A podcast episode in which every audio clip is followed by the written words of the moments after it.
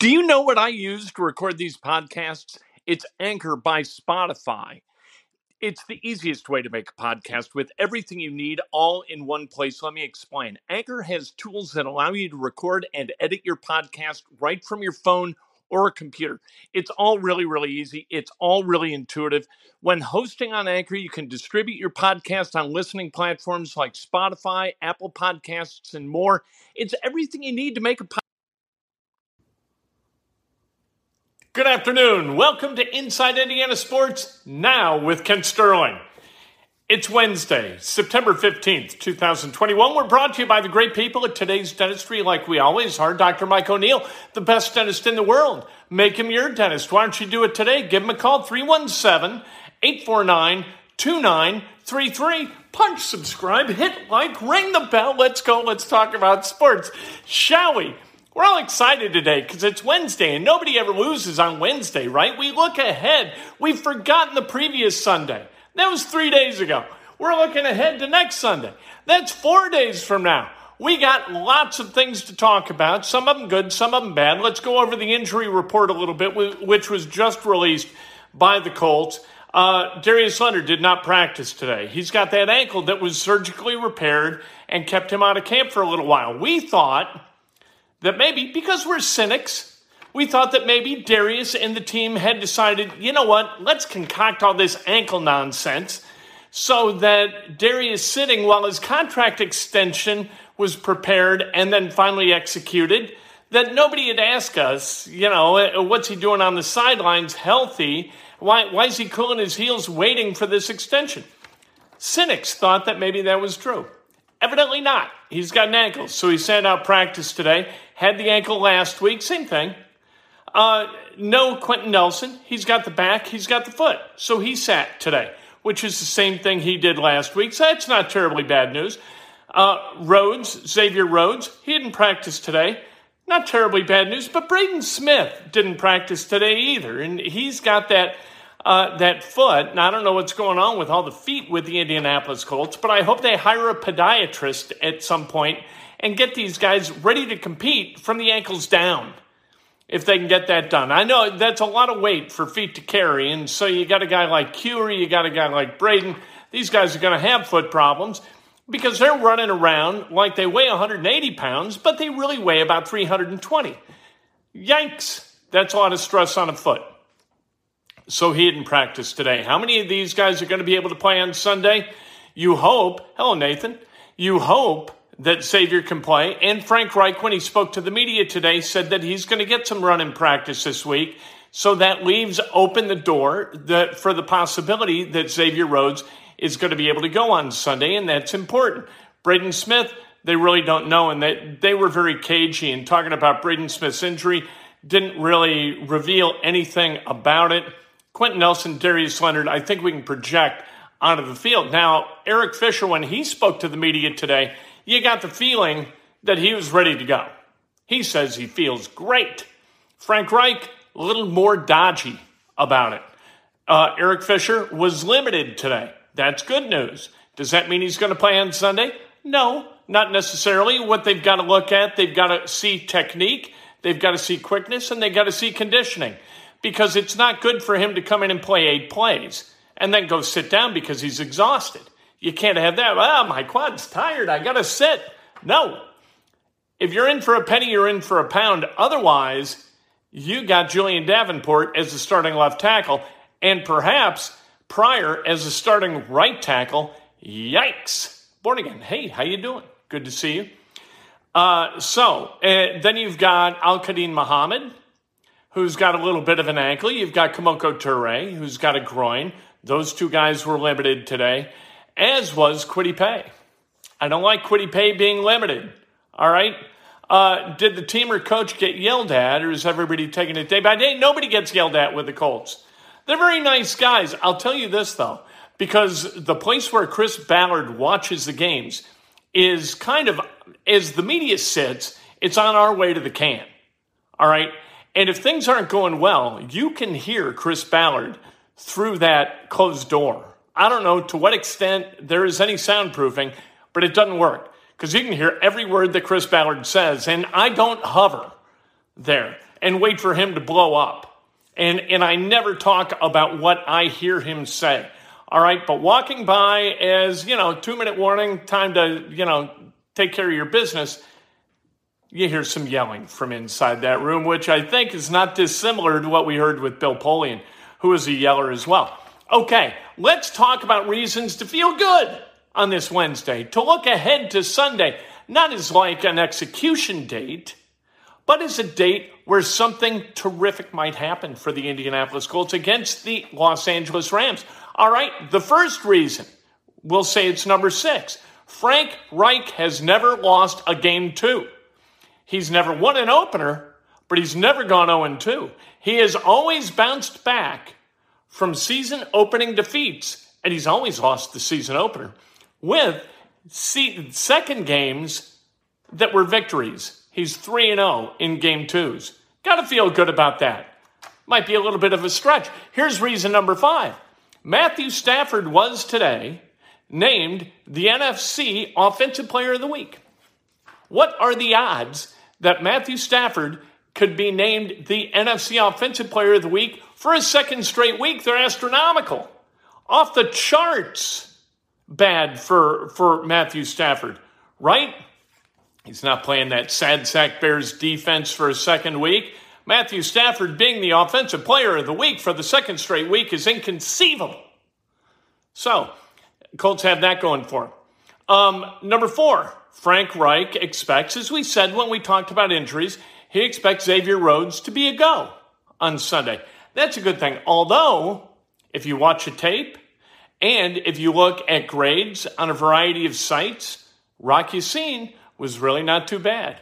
Run game, uh, game and clock management, a better game. You know what? You're, you're not going to beat the Rams running the football. You're just not. We're going to control the clock. We're going to grind out first downs. Yeah, that's what that's what the Colts did against the Seahawks. They won the time of possession battle against the Seahawks by 11 and a half minutes and had five more first downs than the Seahawks had. Seahawks still won by 12. What are you going to do? Got to have a, a, better game from the secondary. You got to have a better game from that offensive line. Quenton Nelson and Ryan Kelly played well.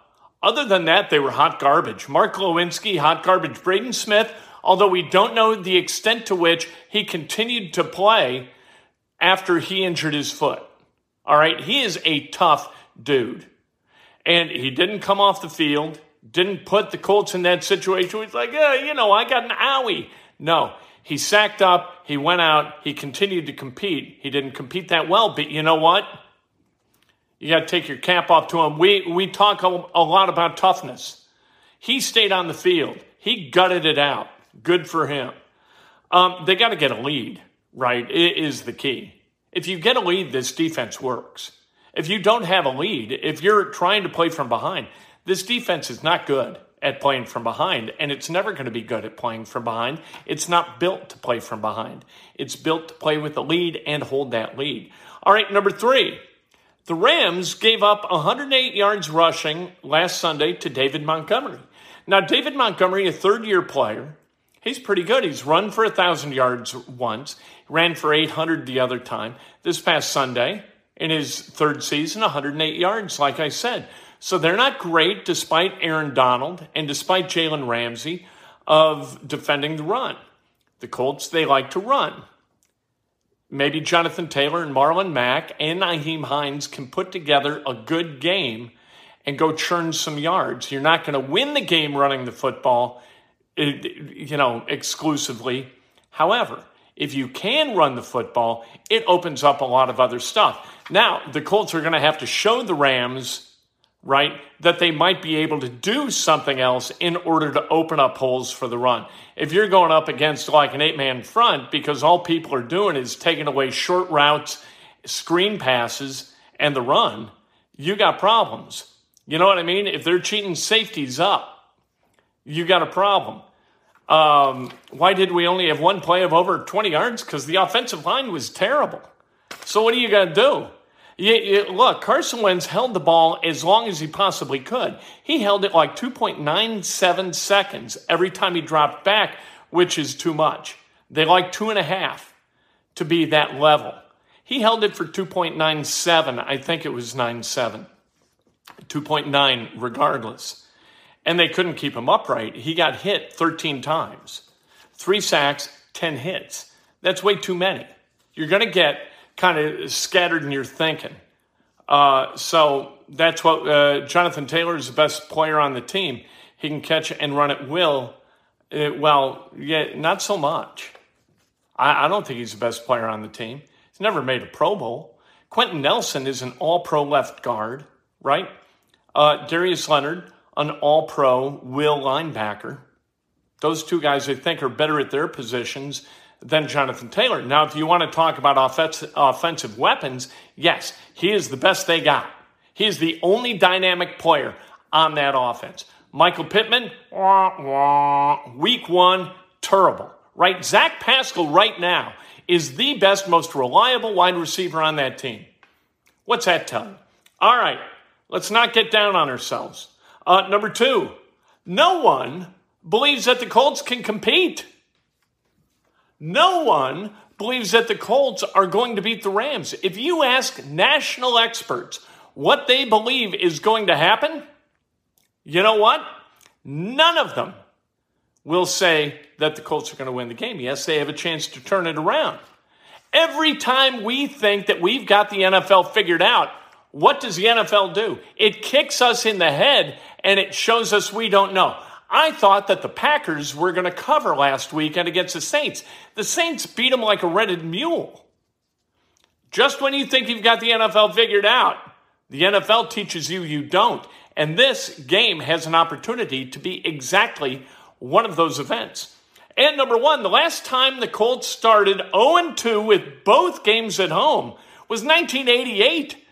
The earth hadn't cooled. It's been 33 years since they've lost their two, the first two games of a season at home. 1988, a long time ago. Oof, really long time ago.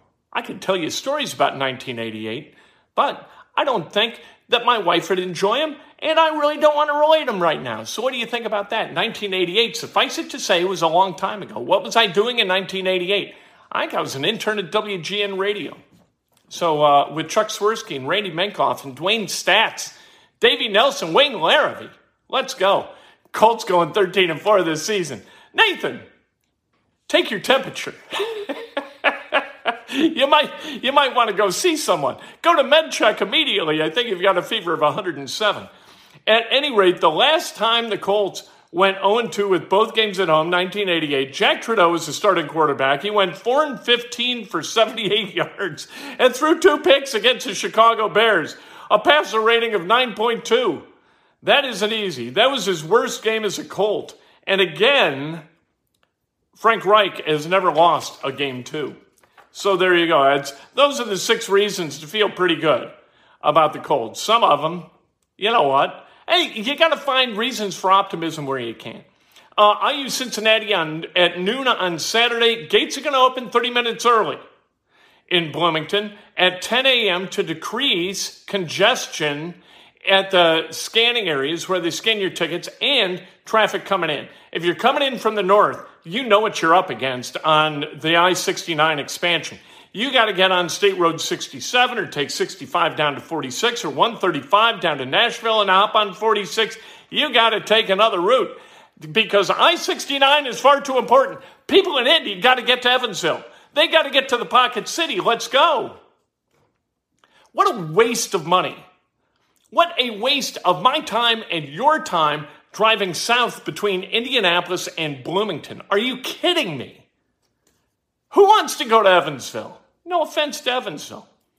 Um, so you, you, got ways to get there. And Jim Irsay's trivia question today made me laugh because people cheat, right? You've got to retweet. It, it's for 500 bucks cash and $500 in restaurant trade to your favorite restaurant. And the question is, five players for the Indianapolis Colts have worn number 13. Can you name them? And you can tell who's copied from who. One of the names is a little bit unusual and not something that uh, just rolls off the tongue or comes to memory quickly. And that's Cole Heckendorf. People have misspelled it as Cole Keckendorf and Cole Hickendorf. So you can tell who cheated off who by the mutation of the Cole Heckendorf name. So there you go. Uh, I answered, I want my 500 to Wolfies and 500 in cash. And if I win, I'm buying drinks for the house. I'm taking a five and I'm walking in and I'm going to be like Powers Boothe and Tombstone. Drinks on me. There you go. Breakfast with Kent tomorrow morning. Can't wait to talk to you then. Brought to you by the great people at today's dentistry. Let's go, Colts.